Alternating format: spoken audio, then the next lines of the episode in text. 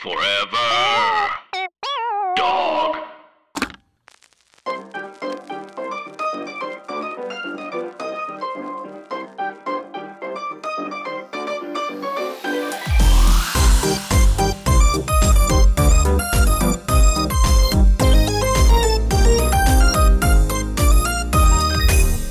Hello, everyone. I'm Jinkx Monsoon, and welcome to Hi Jinx, a podcast where I, an internationally tolerated drag superstar, get to interview compelling and fascinating people about how they became who they are and why they do what they do.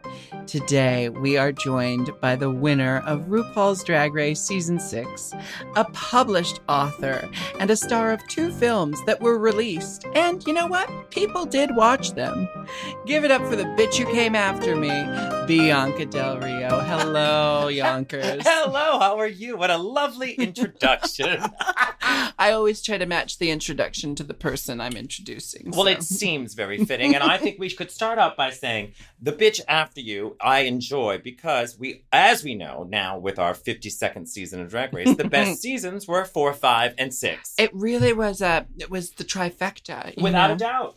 Um, I really, I always like kind of brag about the fact that, like, yeah, you know, Bianca, the queen who, the winner of the winners, uh, I did hand her the, the scepter, you know? Yes, you did hand me the scepter. Yes. And it was, I mean, it's weird because I don't know for you. I was never a huge fan of the show. Like, I wasn't crazy about it, but I'm really bad with uh, new things on television. For instance, everybody loved Glee. I hated it because everybody loved it. I never Mm. watched an episode, but I just hated it because they loved it. So Drag Race really wasn't on my radar in the beginning, and it wasn't until I saw a marathon that logo was airing where they did four and five and i was like oh wow this is kind of fabulous and there was two great stories you and sharon had amazing stories completely different talented fun individuals and i thought oh why not why not try this I'm sitting here thinking, like, Bianca Del Rio, a contrarian?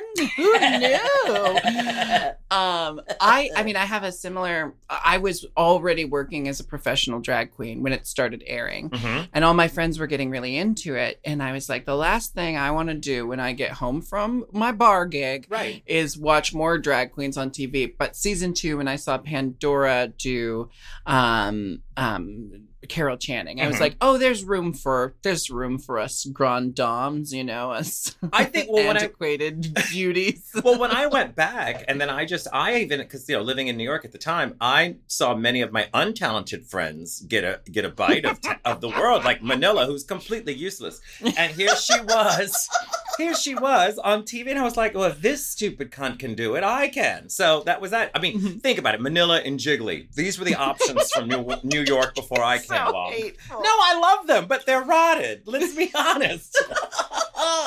They'll tell you they're rotted. They know they're rotted. Um, so that was our New York representation prior to that. So it was just this moment of like, oh, well, why not try? And I was 37. So I thought, you know, I could wrap up drag at 40, as you were saying, you know, doing the bar gigs and schlepping in New York. I thought, that's enough. I could wrap it up at 40 and be happy, you know? And look what happened. It's crazy.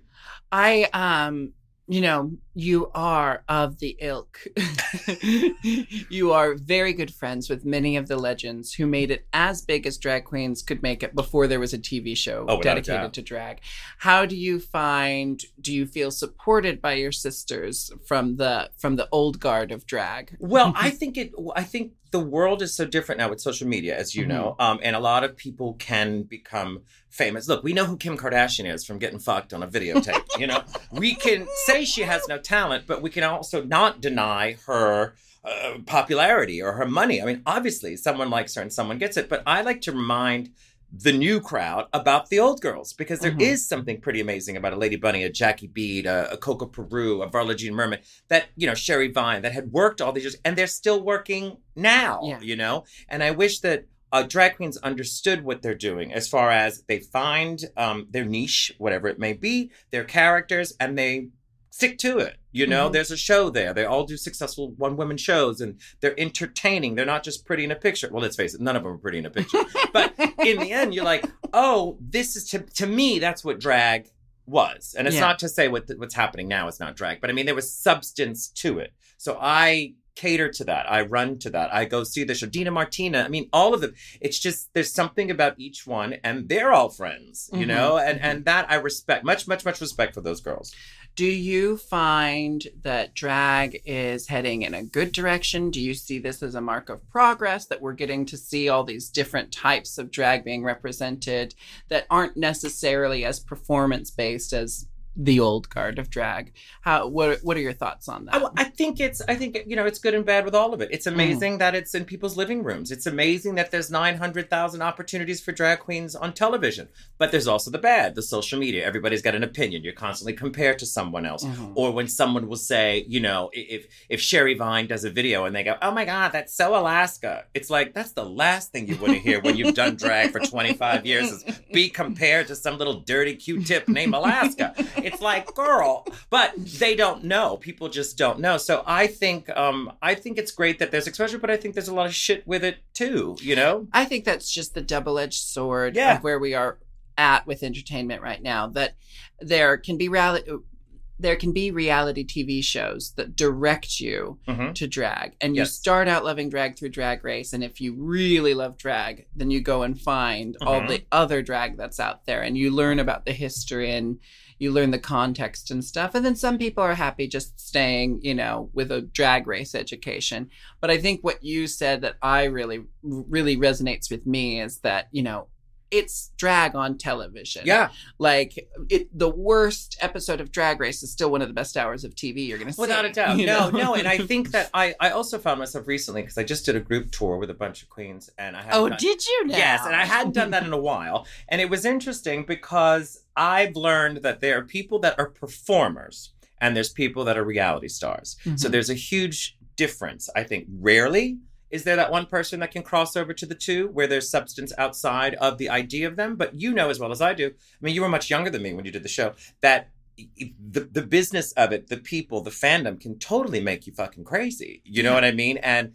I think a lot of these people believe that they're stars. And I go, what have you done? like, you know, w- w- please. Like, you know, I don't understand that the word legend, the word icon, the word this is used far too freely nowadays because these people are useless and they think that there's something like you have done nothing. You've done nothing. You lasted three episodes on a reality show. Kudos, people know your name. But to me, I just find it it robs people that are authentically talented, people that have paved the way, people that have worked their asses off. Uh, But what you're talking about applies to drag, but it applies to the industry. oh, in general, completely. You know, because there are so many talented performers out there who are lesser known yes. than, you know, someone who uh, fucking became a meme and, Yeah. you know, and those people are great too. I love that there's room for everyone. But uh, yeah, of course, I'm drawn to people with talent outside of a catchphrase, outside Without a doubt. of just being a, a kooky personality. I just think that sometimes that I, without, I mean, without knowing the history of drag in, in general, uh, that a lot of people are missing out on what is there. You know, I mean, a lot of the queens now that are on the show have no idea what it's like to work in a bar for fifty dollars. Have no idea. I mean, I back in my day, you had to print out flyers like P Town and pass them out at the bar. There was no phones. You know, you had to actually meet your friends at ten p.m. I mean, I was doing a show in New Orleans on Monday nights at two in the morning. Yeah. Two in the morning on a Monday night. Like, what the fuck? I, I feel both ways about it because I feel like my time crawling on my hands and knees in the diviest dive bars. Kinky bitch. You know, and you know, many numbers involved me on my knees. You know, Mhm. um, I I started drag at fifteen. I was working in bars starting at about like seventeen, lying about my age, Yeah. working in bars, and I could work in the bars as an eighteen year old. Um, Because you looked old. yeah, because I always looked old. Yeah. I always no one ever carded me in drag, you know, Yeah. because they're always like this old lady clearly belongs here. Um, and I really value that education that I Mhm. had of having to really like work my ass off Yeah. to get paid 40 bucks a night and and collect those tips and, and and get the next gig and go from gig to gig to gig but then i also think it is a mark of progress that maybe now because we also know that some of those gay bars are very toxic horrible Oh, environments without a doubt. like I don't necessarily want every young queen to have to go through some of the experiences I had, um, deal with some of the people I had to deal with. And at the same time, like I, I I want them to receive that education somewhere. You know, Yeah. having to fight for yourself um, before there was a TV show that kind of like had a formula set up for you. I think that's a valuable education. Without a doubt. And I think that it gives me great appreciation. And I know this is going to sound grand on some level, but when you're when you work in a bar on a Monday night at two o'clock in the morning and there's 30 people uh, or two, Mhm. uh, it gives me a great appreciation when I am at Carnegie Hall or when I am in Wembley Arena with 12,000 people. Absolutely. I st- I still know that I'm a lucky fucker, but I also know I can appreciate it so much more because I've been on the opposite end of it, and I know that it can go away at any minute, and you know it's not always guaranteed. So I'm always fascinated by the attitudes and the grandness when they've accomplished nothing. So that to me, I go, girl, like you know, you must really love yourself, uh, and I don't. So that's why I think I just come from a different place. So I I am appreciative of all those moments, and all those shitty times led to the good ones. And with the context of, of all of this, would you say yourself, are you the winner of the winners? Are you the best winner of all time? No, I Mm-hmm. don't. I think I, that's where I think that's where people I think go wrong. I I had this conversation. You know, Asia O'Hara. Uh, she was on this tour with me, and she sat down and she said, "What moment do you think in in your life post Drag Race do you think that you actually made it?" And then she starts to tell me about a moment that she felt that she made it. And I looked at her and said, I don't think I felt that. I don't feel that. I, if I think if you do say, well, I felt I meant, then you're just fucking yourself. I have no concept of that. And I think with Drag Race in particular, everybody was chosen for a different reason. Mhm. That particular season amongst those people, that's just what worked out for the show. So I don't know. I, I I wouldn't compare myself to you, and I wouldn't compete with you. I wouldn't do the same with Sharon. I mean, it's all special for different reasons. I mean, BeBe Zahara, useless, but the rest. I mean, you know, she did that song about a banjo. I don't get it. Anyway, loved that. oh, oh, catchy, but there's a banjo. what the fuck? Anyway, um, but that's a different. It's a, so no, I don't think that. I think that people that people that like me like you. People that hate you hate me. You know, it's Yeah. it's it's you just don't know. I made peace with the fact that, you know, I had my moment of like, it, it, it, it was not the easiest thing Mm-hmm. to feel like the grand supreme and of course you know my season was happening at the same time as american horror story coven so it was hard not to compare myself to jessica lang you know Oh, of course. And i guess i was more of a sarah paulson you Yeah, know yeah, less yeah. of a i guess sharon was more the the jessica lange and i Yes. was the sarah paulson but you know it is um it does kind of fuck with your self-esteem a little bit when you crown the next winner Yeah. period you know because you are told for like a year you're you're the grand high Wait, but you, supreme you remember we had a year in between our seasons. Yeah. Now it's like we're every five seconds is a new season in a new country. So it's it's even interesting to see how that's changed so much. I mean, we had time. I remember vividly. It was because Brandon Voss used to hire me to host the uh, finale parties, Mhm. and all of you guys came to New York for your season. We were there, and the day that we did it, I was hosting with Michelle Visage, who I did not know. Um, we had met once, twice before, but I did not know her. And that was the day I found out that I was going to be on Drag Race. I found out that day that I was leaving the Thursday after to go film Drag Race. And at Mm. the end of the night, they're crowning you. You're there, you're crying. There's like, I think Randy and Fenton, Michelle Visage, you, the other girls, and there's a big check. And I remember standing in the back going, I got to get out of this picture because this is not to look good next season. If I'm on the show, they're to go, oh, conspiracy. This is all. So I was like inching my way out of the photo going, I don't want to be here. But I was so excited that I was going on the show. And after seeing you win, I went, okay, so they do like theatrical people. They do like people that are fun. You know, um, that was good. I mean, that was the great thing about Sharon and your season is that, you know, you weren't the typical drag performer, you know, that it is Mhm. now. Now it's a little different, I think.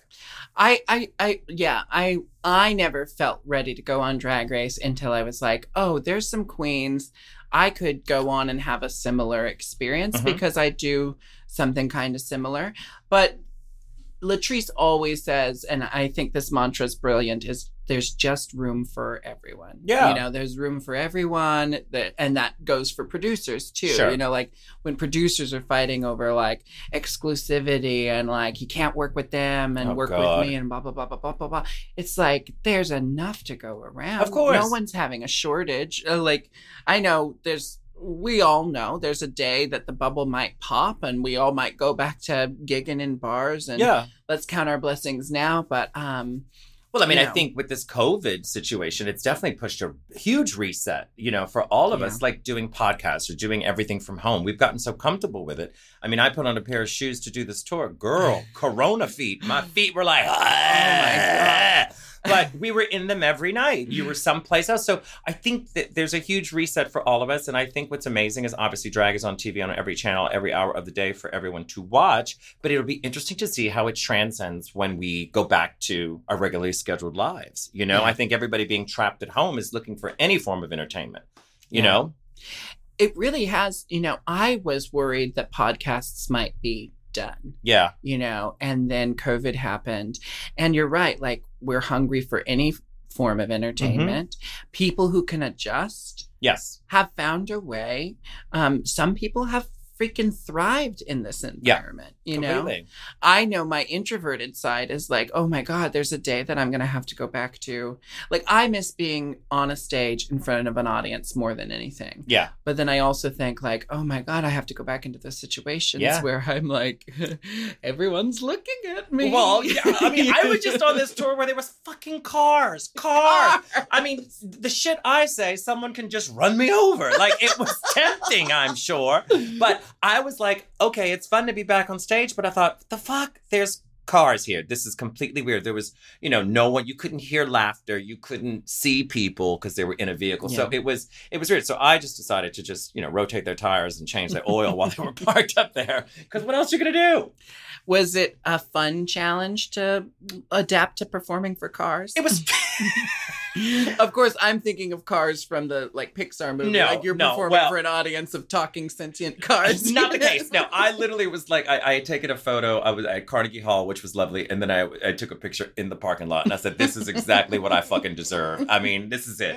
No, it was nice to get out of my house. It was nice to put your toe in the water. You know, it was nice to remind me of like, okay, this is what we do it for. And to be very honest, much as I give them shit, the girls were great. You know, they Mhm. were a lot of fun um, to work with. Oh, I had a separate dressing room but uh but in it you go you know it it's it's it was nice just to be on the road and doing something Yeah. outside of going to the grocery store or up the street which is what i've been doing watching your dogs. Yes. the drama play out. Just I've got three cats, and that's been my ongoing soap opera. see there you so- go yeah you find out more about your pets it's wild they find out too much about you. yeah they hate me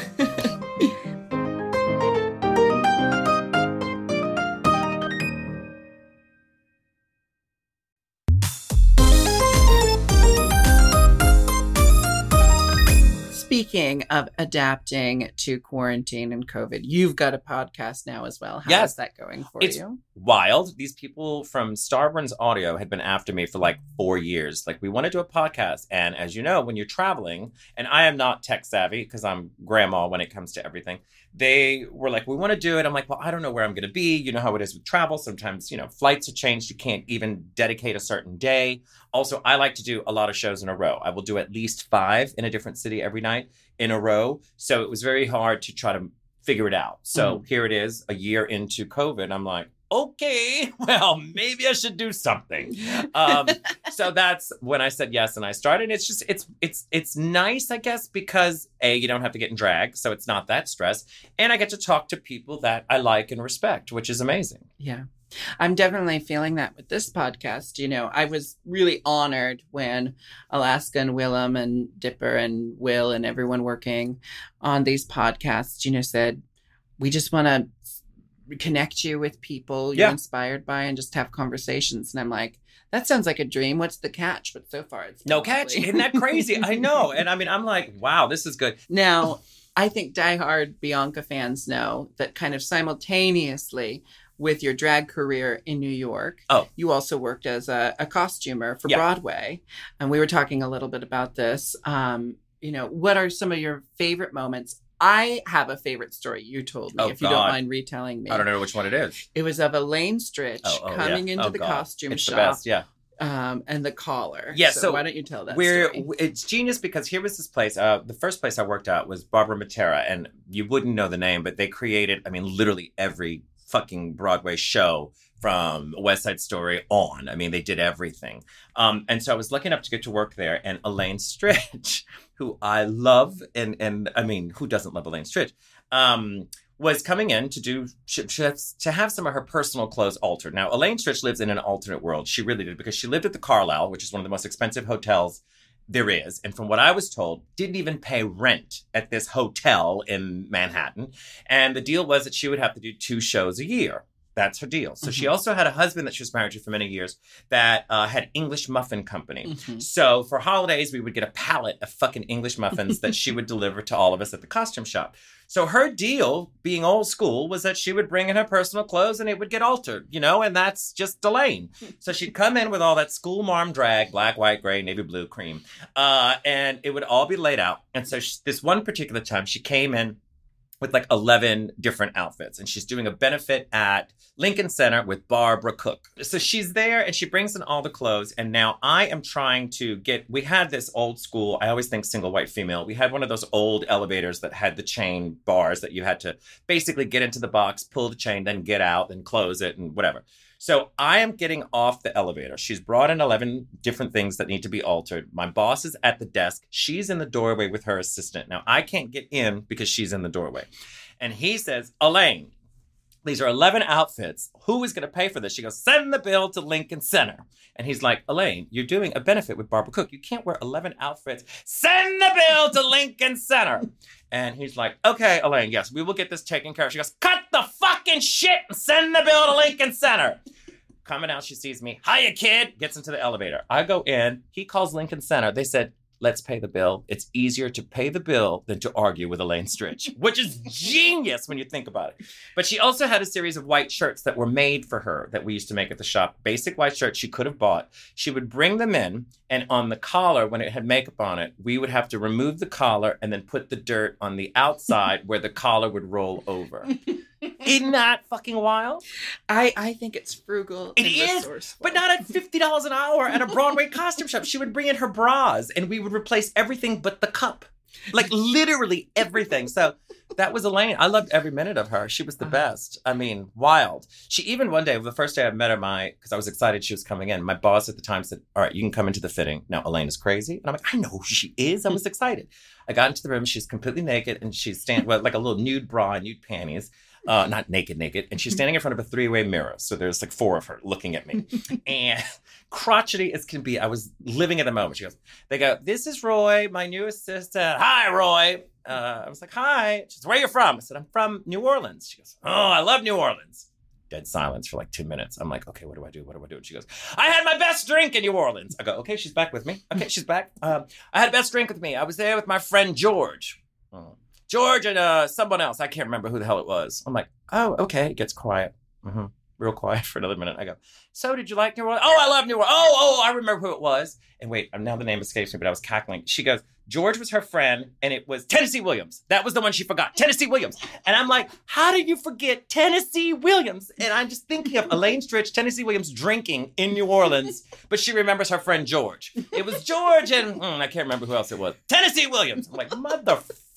Like, how old are you when you could forget Tennessee Williams? talk about you know the old guard of, of Oh. the entertainment industry i mean she did everything she Yeah. did everything i i listened to her um at liberty The best. concert constantly it inspires me all the time Yes. um, it inspired me um, to examine my own relationship to alcohol because she Yeah, has- been through it. She's very candid about that, and then I also just love this like she her documentary. She's like, I don't drink anymore. Mm-hmm. Wink, I'll wink. have one cosmopolitan. Yes, I love it. I can't have more than one because I'm a diabetic. Just the one, but no ice.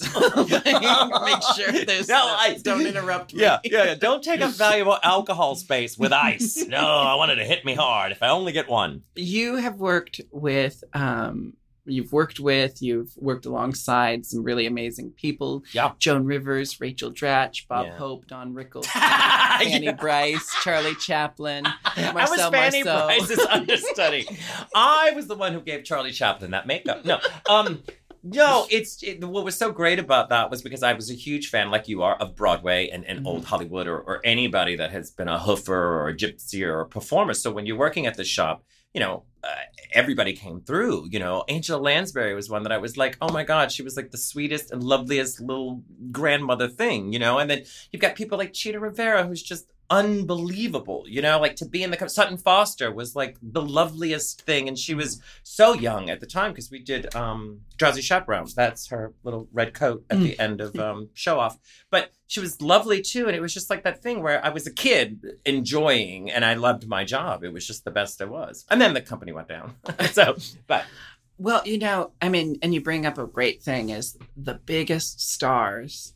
You know, like Elaine sounds gruff, yeah. but it doesn't sound like she was needlessly cruel. It doesn't sound she like she sent us. English muffins. she did that. But also, what you see is what you get with Mhm. Elaine Stritch. You know, I mean, I don't think anybody would go, "Oh, she's a bitch." No, it's just who Elaine was. I think, especially with drag, some of the people we idolize, um, there can be this notion that to be a true star, to be the true diva, you have to walk in Oh. And and systematically degrade people in the Mhm. room so Yes. that you're the top dog.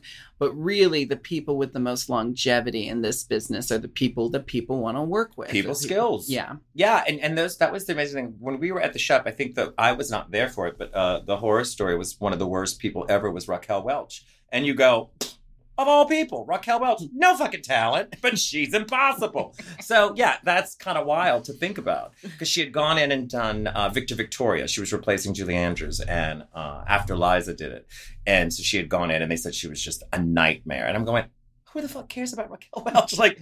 Who? Why is she fussing? Be happy you have a job, Raquel. I mean, she makes cute wigs, She but other than that, I'm like Raquel, Raquel. Yeah, that, that that blows my mind. You know, when your bullshit outweighs your talent, I find that to be repulsive.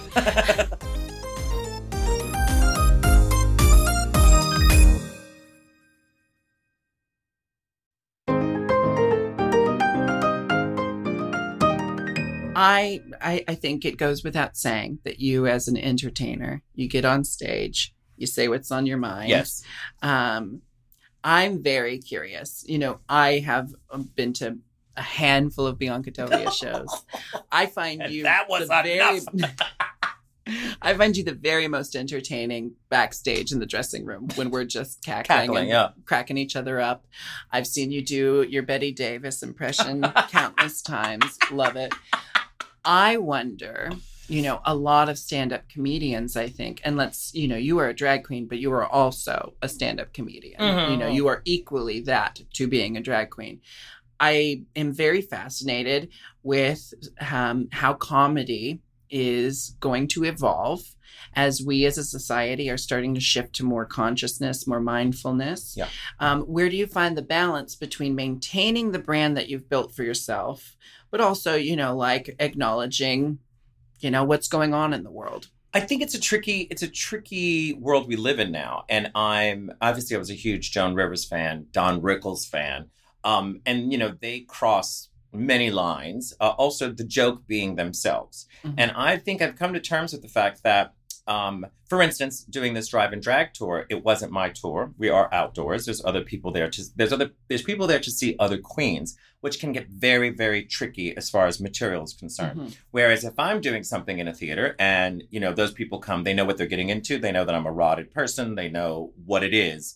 Um, so it's almost like a safe space. And I think most comedians will say that. One of the reasons why we don't like to film stuff because things taken out of context. If there's no, there's no, nothing, there is no context anymore. So what happens is if someone takes a clip and Bianca says this and then it, there's no explanation or what the setup was or what it's about, then people just jump to all conclusions and then it becomes problem i think um my age has helped me because i'm not a people pleaser i can't cater to the people of social media because i don't care because that's not my audience Mhm. and i think self-awareness is very important going look this is what i do it may not be for you and that's okay. I'm not trying to win people over, which is where they also, you know, with this fandom of Drag Race, they put you on this pedestal. No drag queen belongs on a pedestal. Every drag queen I know is rotted. And all the ones who claim, claim to be so sweet are worse than me. I can show you texts from Nina West. I can show you texts from Fendela Creme. I can, from you.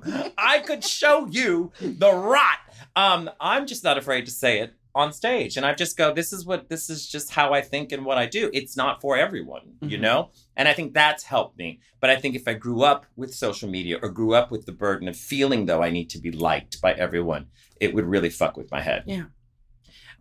you, you know I think no, I think that that's a really poignant statement that the you know like you are like I said of a of a before time of drag. Yeah. You are of the old guard. And I've I've really just, you know, enjoyed watching the way you've navigated the audience that drag race has brought into your life versus the audience you're used to and the Sure. audience. And and I do or think lack of audience i mean for many years I do think there is a thing, and I've I've said this, um, having been someone who's done roast tours. Yeah. Which a roast kind of seems at its core contradictory to the message I put forth as a Sure. performer. You know, I'm a very like uh, uh, I'm the butt of my own jokes. Yeah. I'm very like let's celebrate our differences. Let's let's lift people up, and then I go on a roast where I'm systematically tearing down my my best Yeah, friends and and, sisters. and you're rotted and you're perfect for it that's the good thing um but there is this you know when you go into that audience the act of buying the ticket knowing that you're going to see a roast Mm-hmm. Yes. knowing the history of roasts that is um, uh, a layer of mutual consent between the performers and the audience yes and when someone takes out their phone and then puts it on the internet Yeah. they're removing that layer of giving the person the opportunity to say this is not for me you yeah, know or context. The- Mhm. Where is the you know where is the context line into this? It's like they it's the aha I got you moment. They always want to go well I got her. This is what she did. She's not perfect. And you go well first of all you sh- I shouldn't be on a pedestal. You know I'm a man in a fucking wig. I'm not curing cancer. I mean I'm not a Nobel Peace Prize winner.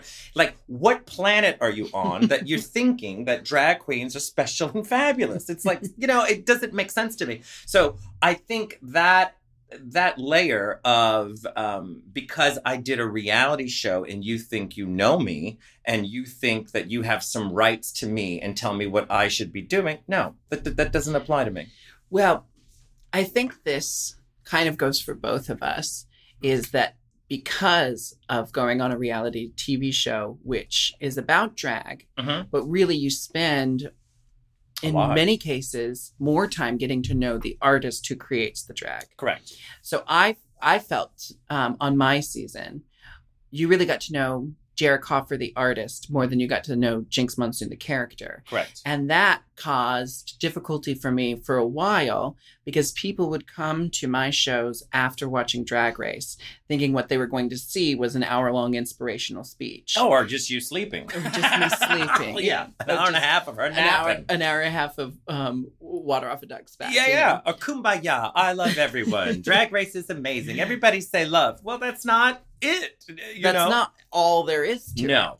and my shows you know like i i don't i don't hold back any language Right. i'm i'm very sex positive that leads to me telling a lot of really filthy stories that Yes. no one expected and i kind of had to work against my edit for a few years Yeah. before people knew what to expect from my shows versus what to expect from me at the meet and greet because Agreed. they still get to meet the person on drag race at the meet and greet Yeah. I'm not that, you know, I'm not that foul mouthed, you know, boozy No. slut at the meet and greet. No, That's I mean, who I on, play on I mean, stage. Unless, unless they I play less extra. so these days. I totally agree. I mean, that's always what I hear is that the people say, "Oh my God, you're so much nicer in person than I expected you to be." I'm like, "You paid extra to meet my tired ass. How the hell am I going to be rude to you now? I can't. You're right here." You know, so it, it is a different it, it is a different dynamic. I, like I said, you know, if your bullshit outweighs your talent, but you if you are a, a bitch and a troll on stage, you've got to be the opposite off stage. You know, uh, Let them, you know, because they do fall in love with you, the person, um, simultaneously as falling in love with the the, the drag that you create. totally. So you do want to find ways to give them a little bit of both. But it is like don't don't come to my show expecting me to be in confessional mode. Oh God, no! Right, right. You know, like I script my shows. I one time had a, I one time had a critic um, say my shows seem too scripted, and I'm like, well, that's isn't that because they're show? scripted. that's a show. Like, yeah. uh, I have. Uh, I guess this is your first show. Yeah.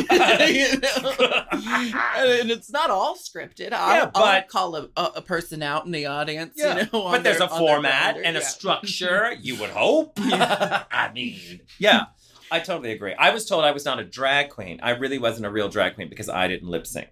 Now, what the fuck? Now, now, also at the time, Drag Race, the point was not to lip sync because that meant Mhm. you were in the bottom. So it, it- it's so confusing. Now it's a different game, but that's where the experts come in on drag in general, which Mhm. makes me cackle when they have an opinion or a thought or a view. And I go, fuck yourself. Well, I always say, all opinions are valid. Not all opinions are equal. there you go. I could have a funky mole on my back, and I Uh-huh. could go ask the maitre d at the hotel, "Does this mole look cancerous to you?" And they can have an opinion on it.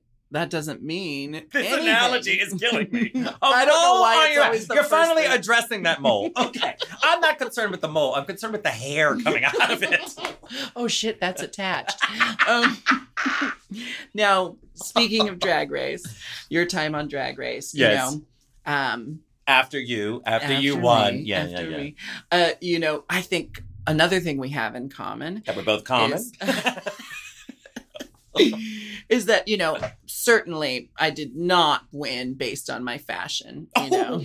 oh, I won for my beauty, honey. Let me tell you. And you, you know, you you're the first one to make the joke that you wore the same dress Oh, yeah. down that runway every time and you won. You know, and the, and, and I think that's because your runway wasn't what you were bringing to the competition. Correct. It was flawless. you No, know. but but the you one silhouette was flawless and looks lovely on you. But I also had a week and a half before I left, which is one of the re- it's one of the things that I try to talk to people about that makes me cackle because it wasn't until we were done with the show because you and I both discussed how fearful we were about doing anything wrong before we actually got on set, Mhm. like following the rules, five bags under fifty pounds, you know, all of that fuckery. Don't bring your computer, to all that shit that you're not supposed to do. So I had a week and a half. It wasn't until after filming that I was found out from the other girls that they were like a month, a month and a half, six Mm. weeks. I was like, so I don't know if somebody, I don't know if I was up for casting first or if someone, you know, backed out or somebody didn't pass their psych test and then I got smuggled in. Mhm. So that was that. And also the fact that I'm a 37 year old drag queen who knows what works on me. And at that time, Rue was wearing the same shit because, you know, she knew what works on her. So it's a weird dynamic um, now when I look back at it. And the show is completely different. Now girls are, you know, mortgaging their home to go on the show to have all these costumes made by these designers. That wasn't what we had then. It was different, you know? I've heard I've heard some, you know, like comments that like really four, five, six. Those were the last seasons. I was dirt poor when I went on. I was too. everything I had was loaned to me. of course. Or I like I, I splurged. It was like I took out everything in savings Yeah. after putting myself through college. What little I had. Yeah. But um I think we were among the last seasons where you could go on dirt poor Without a doubt. and and um, you know I I got read constantly for my fashion, but that's not what I was there to showcase. Right. You know, I did enough for my fashion to stay in The show. know, to Right, stay right. in the show. But Yeah. my you know I think it was really um, other things that I was bringing to the competition that got me to the end. Without a doubt, and I think I think that's when I say to people that it's a completely different show now. I, that's not a read. It's just it's larger. It's different. Um, there's the expectation and the bar is com- somewhere else. I mean, I know a girl that was on season thirteen that was forty thousand dollars in debt. You know, on this current season before it even starts, and I'm going, how'd that work? Like how? What fuckery? Because you're not even gonna be able to make that money back, especially during COVID. Nobody's traveling season after season. It's just like this car pile up that Mhm. are you going to get that chance to do it? So that's when I have to go I'm grateful that I had the opportunity that I had and the experience I had and the time that I've had since then. Because now it's what seven or eight years since we did it. and and it is you know it's i mean drag is ever evolving like every Yes. art form so you can't like really you can dig your heels in the mud and and say i'm staying here and it'll leave you behind. But I Yeah. think it's when you're someone already established in the business, it's finding like the right moments Mhm. to bring the trends into your work, to like update certain things. Without a doubt. you know, because if you're not willing to do that, you You're know, screwed. you yeah, you're lazy. Yeah. You know, like uh, kind of like what we were talking about with comedy. It's like if you're too scared of the challenge to like update and adapt your work to match what what you want to put out into the world, to match what, you know, audiences expect from you, whether that means like completely reformatting your material or just like making tweaks here and there. Yeah. If you're not willing to do that, then you're a lazy artist. You know? a doubt, yeah. And you learn. I mean, when you're out there and you say a joke that doesn't land, I mean, every joke is not going to land. Number one, and and if it doesn't, trust me, I I don't remember what makes people laugh. I remember what they Yeah. didn't laugh at, and that will adjust. And you'll do it two or three nights, and then you'll go never again. uh, so that you learn about yourself, and I think that's the process. So when people go, "Well, that's not even funny," or "I don't," okay, but not every hairstylist makes a pretty hairdo. Not every perm comes out successful. You know, it, it's it's what it is. But the, the people that already hate you, which is part of the game, the people that already hate you are going to find something to hate you in. Mm-hmm. You know, it's either that or they're going to compare you. And the thing is that I don't care about either one of them or when they when they throw a success story or so and so's doing this and so and so's doing that. Like for instance music videos that was one of my favorites recently is um someone said you know well music videos and it's just amazing. Look she's out there and she's got this album and she's got this. And i go if music videos made money i would have done 12 like for me it's a business. So i look at things a little differently but i also have to tune out the noise and the garbage Mhm. and you know and realize that that's someone's opinion you know I think a lot of what has made you as strong in this um, industry as you have been is liquor is well, I mean, it's no small contributor, but um, I always said, you know, um, I always said, well, yeah, Bianca, she might be the winner of all winners. She's old. She's had 60 years. Let me to- have she's had something. 60 years to work at this. You know, I mean, I had been doing drag for like um, 14 or 15 years by the time I was on Drag Race, but I was still, I was still 23. There was still a lot Yeah. of life to like learn. Well, you still from. have a lot of life. No, and I forget how young you are just because uh, you always seem like an old soul. You always seem, no, in a good way. I consider like you're together. You're aware of what you're doing. You're aware of your drag. You're aware of the art that you're creating. And that's like the, the special that you did with Daylight. It's amazing that you guys put this together and did this on your own on your own meaning producing and putting it out there putting your brand of comedy humor together that's that's what this is that's when i get excited Yeah. when I see people thriving in it in some form that brings them joy, I'm happy to see that happen for other people because to me, that's what drag is. If you can't get it, then you go create it, you Mhm. know, and, and you make it happen. And it has, as much as we talk about drag race in particular, that's a facet of my life. And I can't change it. It happened. It is what it is. But Jesus Christ, there's so much more Mhm. to the world and and it was an amazing platform but no i don't have an opinion on the 13 season 13 girls no i don't have any advice for the girl who's in the uk on this se- i, I don't know I- I- everybody has a different path Well, that's I, I think something that um speaks to our friendship that we've had. You and I do very, very different styles. without of a doubt yeah And there's you know, there's overlap in our sensibility, but not a lot of overlap in our content. No. But we have such a mutual respect for each other and there's room for both types of without a doubt stuff, you know. Um, and I always find it very funny when the fans of Bianca Del Rio or like the fans of Willam, who's Mhm. also, you know, known for, Yeah. um, you know, she speaks her mind. Um, I see these fans of Bianca and Willam think that their way to win your approval is to tear down your sisters Uh, which is when so nothing silly. bores me more than Yeah. watching like um you know someone on the internet try to read yeah a drag queen because it's like you want to poke that bear really literal the literal bear uh, but the crazy thing i find is that anybody that I, I go after for instance manila is a friend of mine. I make jo- uh, jiggly's a friend of mine. Like they know me i know them and they're monet is another one. One of the few people bob that you can still fucking cackle and joke with and say something ridiculous online lady bunny who gets it coco peru. It's like it's not that serious and they're friends of mine and you don't know my connection to them or what it's about so like don't try to fucking read into something. Yeah. It's not that serious and believe me that's what drag queens used to fucking do. Drag queens constantly would rib on each other, say nasty comments, and that's the side of it that I miss, you know? Well, I do. I mean, I do see people saying, like, do we want to keep like reading each other and roasting each other? Is that the energy we want to put out in the world?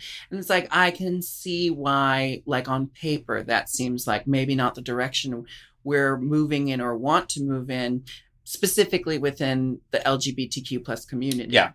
But then I also think I have felt my strongest Mhm. after spending an hour being read for filth Yes. on stage by people I trust to do that. Of course. And our friendships are strengthened by the fact that we are able. I think it's, for me, one of the things I love about it is the things that we're making jokes about Mhm. are the things that used to tear me down. completely. And you're in These are control of it thing- now. And now I'm the one laughing Of at the joke. course. And I am taking the power away from anyone who tries to use these things about me to try to get in my head and tear Or me down. Yeah. I'm like, oh wait, actually, watch me laugh at it and watch Without you lose all your power of disrupting my life. Without a doubt. And I think it, that's part of the game. But it's also sense of humor and, and self awareness. There's nothing anyone can say about me that I don't already know. Yeah. You know, so it's not like I'm going to be like, if someone said, oh my God, her nose is huge. What? you know, I mean, I'm aware. I see it. I, I have to say, and I don't bring this up often because I don't want people to think I'm fishing for like, no, you look beautiful. It's like, hello, I have gained weight. I Yeah. was on TV almost nine years ago. The th- comments that really kind of blown my mind Yeah. is when they go, Am I correct? Or has Jinx gained some weight? Or like, does Jinkx know she's gained weight? Girl. It's my fucking body. but how can I spend this Yeah. much time with this body and not know that it's Yeah, larger than it used to be? But no, but also you were a uh, 20 year old on the show. I was a fucking twink. Of course. and now I'm a mom. hey, honey, taking it back. No, it's it's also this this idea that you, the standard of what they think it should be is this, you Yeah. know. And and uh, I've even had people say to me, you know, Bianca, um, I just don't like what you've become, and you've just become nasty. Newsflash, I was always nasty. always Newsflash, nasty. I was consistently The, nasty. one of the first things you said to me was, um, it Get was out the my night house? I won. The night I won, I've got the crown on my fucking head. I'm feeling What did I as powerful as What I did I do? be. And you said, Jinkx, come take a picture with me before your beard grows back. Like, well, Here I am, I'm on the top of the world, and your way of connecting with me was to be like, don't forget. Don't It's forget- over. don't forget what lies underneath that thin veneer. Well, not so thin, it's a pile of Ah. Yeah. grease paint, but how it, no, that's funny. And I, I, I have that picture. It's a picture of you and I and, in an, and, a and service elevator. elevator. and a service elevator Service at elevator. XL. Yeah, that was that's why It was I. It was a. Um, it was a wonderful, crazy night. I ended up um, uh, um, meeting some Broadway actor at the after party, and everyone was partying in my room. You know, because I had just won, so everyone's partying in Yeah. my room, and I come back. I'm like, everyone, would you give us about uh, what do you think, 45 minutes to take a quick shower? clear us out. He's gonna help with my makeup. Yeah. And it was like, I mean, it nothing makes you feel more powerful than after you put the crown on your head and then Yeah. take some big dick Broadway actor back See? to your room. That's talent. Now I wonder who it was. It wasn't Harvey Fierstein. Was it? Was it? I saw him in your room. Alaska's called me the trade wizard for years. Really? because she's like, I, I don't, she's like, Jinkx will be like, oh my goodness, I think I might have sex tonight. And then ta da. There it is. Well, you're committed. You're committed, bitch. You do it. All I remember from that night, I mean, aside from I took a picture with you, you were uh, and and we snapped that photo, but I also remember that night Alaska was so drunk. There's a genius photo I need to send you, and it's all of us on stage. She's on the floor, you know, she's devastated that she didn't win. I think her mother is there at one point Mother's helping her. So there's her mother, there's her on the floor, there's Michelle Visage, and me just standing there staring at the ground like whatever. And I someone captioned it saying, Bianca, always there to help. it's just me looking at her going, bitch. that was a really, I've told this story before, but Alaska told me earlier in the day Yeah. um, if I lose, you need to know that I'm a sore loser. But Oh. it has nothing to do with you. Of it's course. just going to be my way of processing it. Oh. And she threw a little courtyard temper tantrum. Yeah. And at the last moment, before she stormed into her room and slammed her door, she looked me dead in the eyes and winked at me. Like, like don't worry, it's not about you. Oh, that's Like, good, though. And and and that's why I say like you know we can be in real competition with each other and our industry. That's con- Yeah. you're constantly in competition whether you like it or not, and and more than anything, you're in competition with yourself. You're like making sure that you're every year you're taking a step forward and you're like. Yeah. You know, you're improving what you're putting out into the world.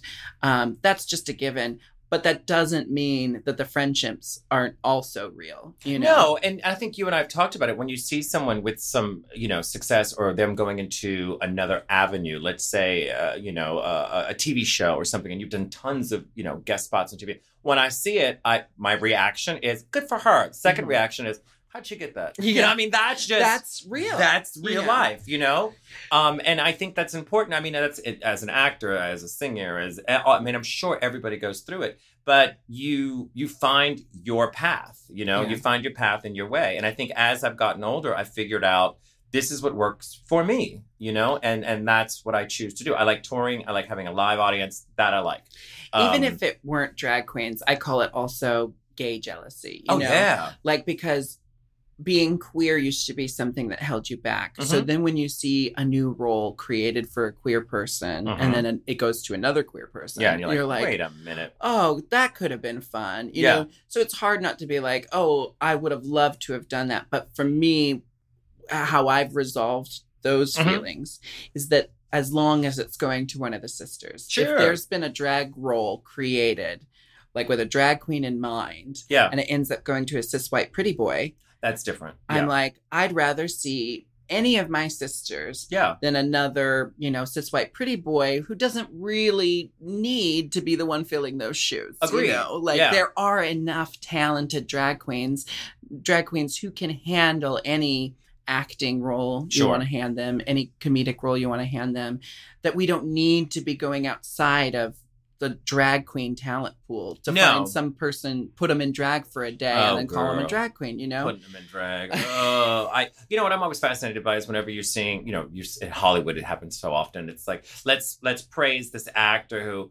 for instance, when Chicago was going on, there was all this stuff about Renee Zellweger going. She learned how to sing. She learned how to dance. Fuck her. There's tons of people that know how to do this shit. We don't need to listen to her and sh- screeching a song. Oh, let's give her an award because she tried. It's like I don't get it. Then Catherine Zeta-Jones comes in from from the West End, who is a singer, who's a tapper, and won an Oscar. And I'm like, thank you. That's what it should be. It's like I, I don't. I think that's where the self awareness comes in. No one's going to hire me to be a Disney princess. I'm aware I'm the villain, mm-hmm. but.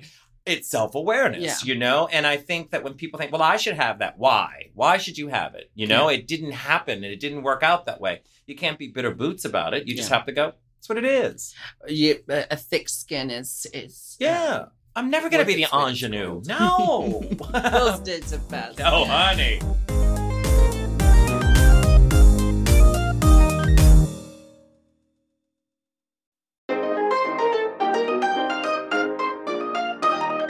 I want to know: Do you have a like a bright spot that whenever you like are sitting there counting your blessings and your and your dollars, do you have a moment where you're like that? Uh, you know, you talked about this with Asia. Not a moment where you feel like I've made it, I'm Yeah. done, but a moment where you're like, God, I am so amazed that I got to do that. This past year, thanks to COVID and, and being home, and, and it just kind of worked out for me because I was in London doing a musical and I was coming home. Uh, and then I was. I saw you in that musical. I was at musical. you were on that stage. You I saw everything from that seat. You know what you always say? Ooh, no one does it like you. Because it's not really a compliment. Um, but I was doing that and I was coming home to get my tonsils out at 45, getting my tonsils out because I have a lot of vocal issues, and getting a house. Whoa. Yeah. And so wildly, I, I the, obviously the the can't the surgery was canceled, but then I got this house. So I've been home in my house trying to set up my new life that I've always wanted. And it's been that reflective thing where you're kind of like, wow, you know, because usually my world was just on the go, which I love. So being in one place and having, uh, you know, reliving stuff going, oh, yeah, that happened. Oh, yeah, that happened. Because it had been a whirlwind since Drag Race, since we filmed in 2013. So it's really been forever for me that you've just been on the go because I like it that way. Um, so there's little moments that stick out. You know, I got to do Carnegie Hall, which is crazy pants, you know, Mhm. or or to do Wembley Arena or to sit with Joan Rivers before she died. You Yeah. know, like that to me is just wild, and I'm gr- so grateful for those things. And all of it wouldn't have happened without Drag Race, without Yeah. a doubt. Um, so yeah, the, the those things I sit back and go, wow, is anything exciting like that going to happen again? I mean, until I did this with you, uh, this is now on my list. You've just been oh, I couldn't have lived my life without having chomping at the bit. a magical experience with Jinkx Monsoon. this impression is just hilarious. no, everybody loves it. Everybody Everyone tells me it. it. sounds like you. And what's funny is I've never heard you say magical. I don't know where I got that from, but it's it's just a It's like- magical situation. Alaska does me with a Wisconsin accent. Okay, well I I can't. Do But that. it's not wrong. I don't have a Wisconsin accent, but that interpretation of me I think is brilliant. well, everybody impersonates me and goes blah blah blah blah blah. And I'm like, I don't sound like that. It's like how Michelle Visage becomes Joan Rivers when everyone exactly, yeah. Um, I want to know: Has there been a low moment, one moment that you're like, okay, either that you learned from, or that you're like, never again? Oh God, um, many many moments I think are a shit. Uh, there's there's, I mean, career wise, I think there's peaks and valleys. You know, with Mhm. all of that, um, uh, I I don't live in a place of regret, and I also try my hardest at this age to just address it for what it is then and go, here it is, move on. Mm-hmm.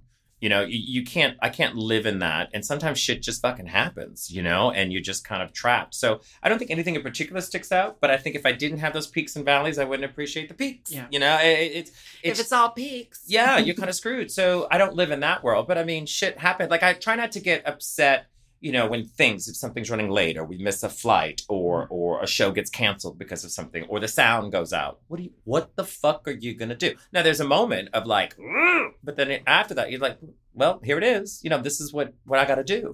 and I think some of that comes from those those dive bar days. Oh God, you know, yes, nothing working worked. under any circumstance. Nothing worked. doing everything a cappella, doing Yeah. everything like no lights.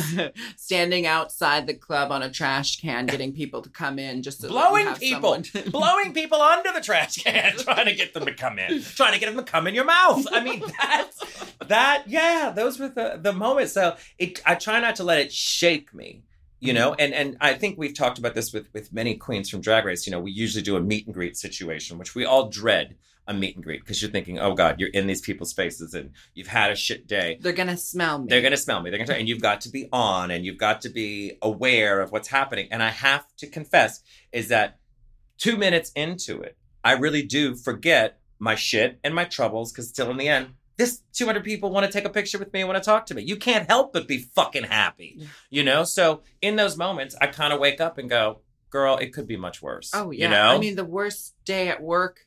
Yeah, Like, uh, uh, you know, like what would we be doing besides? You know, Yeah. we we'd find other things to do, but like we'd be missing out on maybe what we were born to do. you without know? a doubt.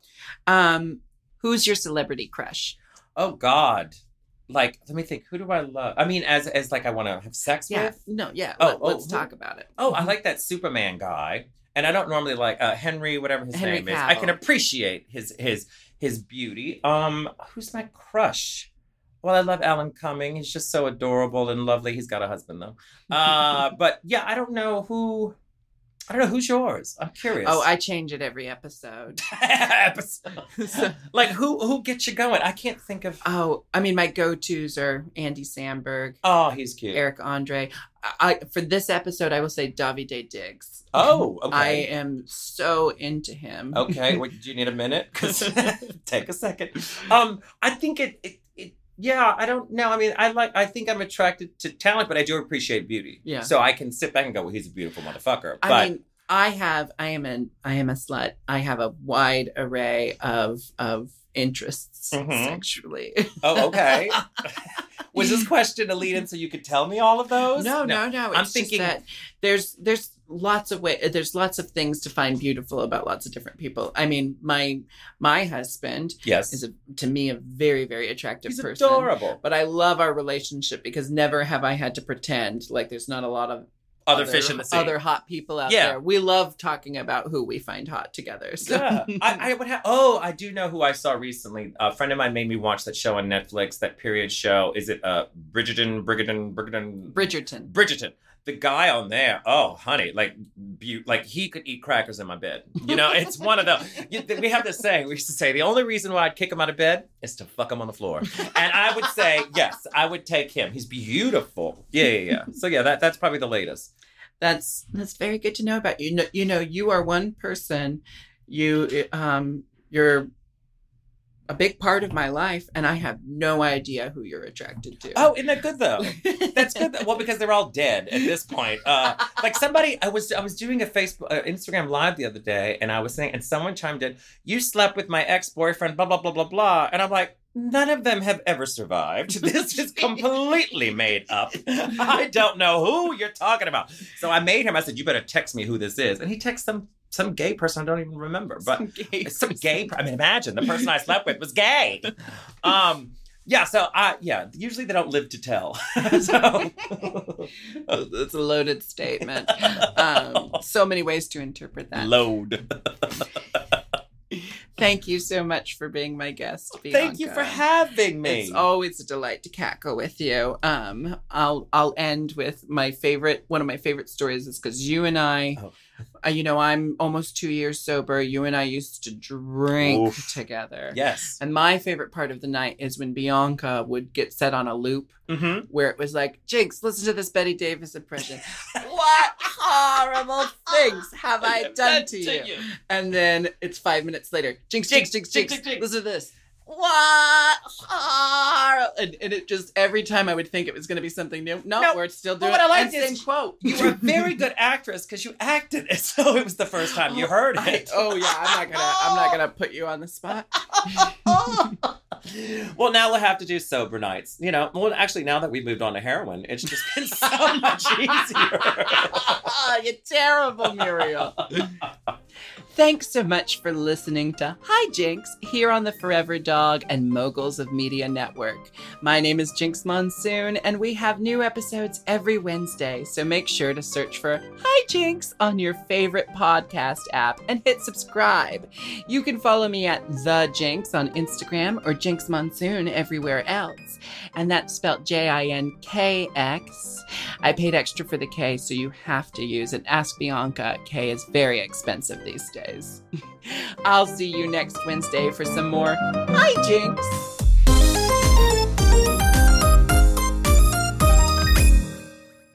Forever. Dog. To listen to Hi Jinkx ad free and one day early, sign up for Forever Dog Plus at foreverdogpodcasts.com slash plus. Make sure to follow at Forever Dog Team and at Mom Podcasts on social and rate and review Hi Jinkx five stars on Apple Podcasts, Spotify, Stitcher, or wherever you get your podcasts. Hi Jinkx is produced by Forever Dog and Moguls of Media, aka Mom, hosted by me, Jinkx Monsoon, produced by Big Dipper, editing and sound design by Will Pitts, executive produced by Willam Belli, Alaska Thunderfuck, Brett Boehm, Joe Cilio, and Alex Ramsey.